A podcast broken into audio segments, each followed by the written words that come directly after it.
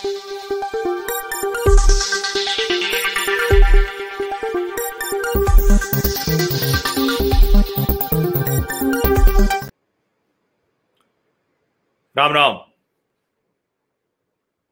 अतीक अहमद के बेटे का एनकाउंटर हुआ।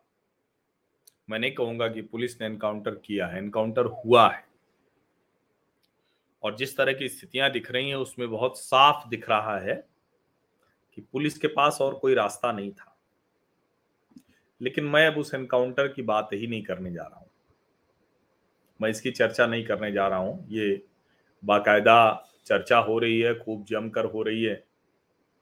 भला है कि सबने सीसीटीवी फुटेज में सब कुछ देखा है कि उमेश पाल और दो वर्दीधारी पुलिस वालों की हत्या करने वाले कौन कौन लोग थे? पूरा देश जानता है। अगर वो सीसीटीवी फुटेज नहीं होता तो यकीन मानिए कि अब तक अपराधियों को संत घोषित करने में कुछ लोग देर नहीं लगाते। अब उन पुलिस वालों के पास तो न कोई नेता है, न कोई कुछ है, न कोई अलग से पैसा की गड्डी देने वाला है, न कोई असलाहधारी है। न वो महल में रहते हैं, जिनका जीवन चला गया और वो राज्य की सुरक्षा के लिए थे। तो सीधे सीधे स्टेट के खिलाफ वॉर अगेंस्ट स्टेट ये जिन अपराधियों ने किया, उनके पक्ष में भी बहुत से तर्क आ रहे हैं। लेकिन उसकी बात मैं नहीं करूँगा। मैं जरा दूसरी बात कर रहा हूँ। और मुझे तो लगता है कि इसको भारत के हर मुसलमान को सुनना चाहिए। वैसे तो दुनिया का हर मुसलमान सुने कि भारत के नेता कैसे कैसे हैं जो मुसलमानों को किस तरह से पेंट करना चाहते हैं। कैसे साबित करना चाहते हैं। अब ये सवाल क्या कहें हम? मतलब मुझे बोलते हुए भी शर्म आ रही है कि मुसलमानों को अखिलेश यादव इतना बुरा मानते हैं। उनके मन में इस तरह के भाव हैं मुसलमानों के लिए। अब ये मैं क्यों कह रहा हूँ? इसके लिए आपको मैं अखिलेश यादव का बयान दिखाता हूँ, जो अखिलेश यादव ने बोला। बोला क्या है? आज के समय में ट्वीट किया जाता है। तो ये ट्वीट अखिलेश यादव का मैं दिखाता हूँ। अखिलेश यादव ने इस घटना पर जो प्रतिक्रिया दी है, जरा उसको हर कोई देखे, विशेष करके मुसलमान देखें। और सोचें कि कैसे उनको उनके सरपरस्त नेता देखते हैं।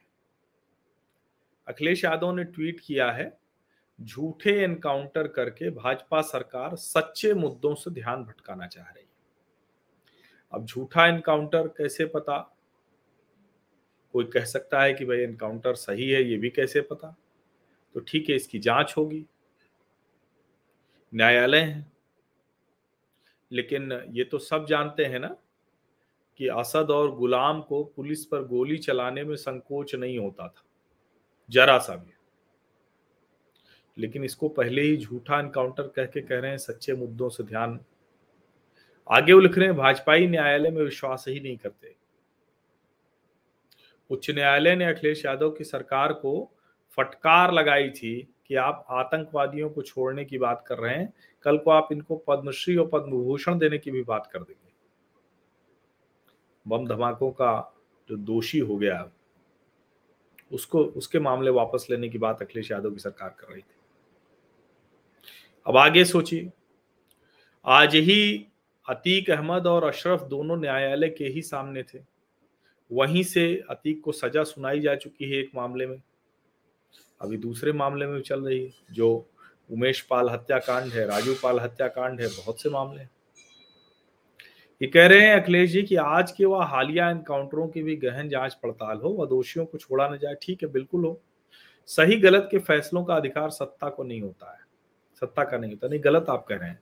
सही गलत के फैसले का अधिकार सत्ता को भी होता है। सत्ता भी उसी न्याय व्यवस्था का एक हिस्सा है और अगर सत्ता अपराधियों के साथ खड़ी हो जाती है तो न्यायालय तक न तो प्रमाण पहुँचते हैं, न सबूत पहुँचते हैं तो वही न्यायालय जहाँ न्याय की देवी आँखों पर पट्टी बांधे रहती है, उसके सामने तथ्य नहीं पहुँचते, तर्क देने वाला नहीं होता है और वो बच जाते हैं।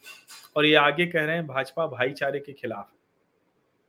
यानी अखिलेश यादव ये कह रहे हैं, बिना लिखे, कि चूँकि मुसलमान अपराधी मारे गए तो इससे भाईचारा बिगड़ रहा है। ऐसे ही जब विकास दुबे अपराधी मारा गया था तो उस वक्त पूरी समाजवादी पार्टी कह रही थी कि एक ब्राह्मण का एनकाउंटर हो गया, चूँकि योगी ठाकुर है।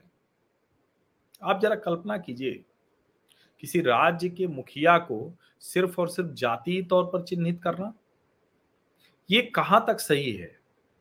और उससे भी खतरनाक ये कि अगर अखिलेश यादव को हर मुसलमान वोट करता है, अब ठीक है, संयोगवश उत्तर प्रदेश के सबसे बड़े अपराधियों में मुख्तार अंसारी और अतीक अहमद का नाम है, लेकिन ढेर सारे हिंदू अपराधी भी हैं, ढेर सारे अलग अलग ब्राह्मण अपराधी भी हैं, हर जाति के अपराधी हैं, जाट, गुजर, अनुसूचित जाति, पिछड़ा कोई जाति तो बची नहीं।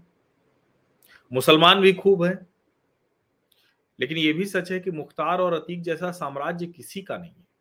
उनका जो भय और आतंक का साम्राज्य है, कोई कुछ भी कहे, लेकिन सच है कि लोग उनसे डरते हैं।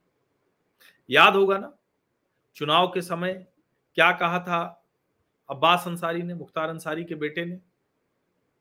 यही तो कहा था ना, हम भैया से बात करके आए हैं। छह महीने तक किसी भी अधिकारी का ट्रांसफ़र नहीं होगा। पहले उनसे हिसाब किताब बराबर किया जाएगा। अब ये हिसाब किताब बराबर करना क्या है भाई?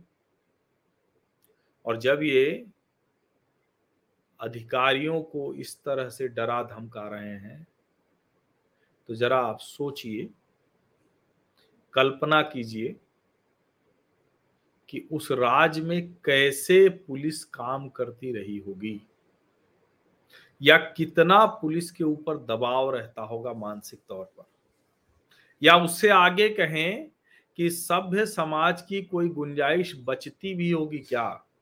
और जब सभ्य समाज की गुंजाइश नहीं बचेगी तो वो हिंदू हो या मुसलमान, इससे तो फ़र्क पड़ता नहीं। लेकिन अखिलेश यादव तो हर मुसलमान को अपराधियों के साथ खड़ा कर दे रहे हैं। ये ठीक नहीं है अखिलेश जी। भाजपा भाईचारे के खिलाफ है, आप सब कुछ कहिए, लड़ते रहिए, खूब आरोप लगाइए। लेकिन किसी अपराधी का एनकाउंटर हो जाए, उस वक्त आप ये कह रहे हैं, ये किसी भी स्थिति में ठीक नहीं है। ये राजनीति का एक बुरा पहलू है, शर्मनाक पहलू है। आप सब चर्चा में शामिल हुए, बहुत धन्यवाद। सोचिएगा ज़रूर।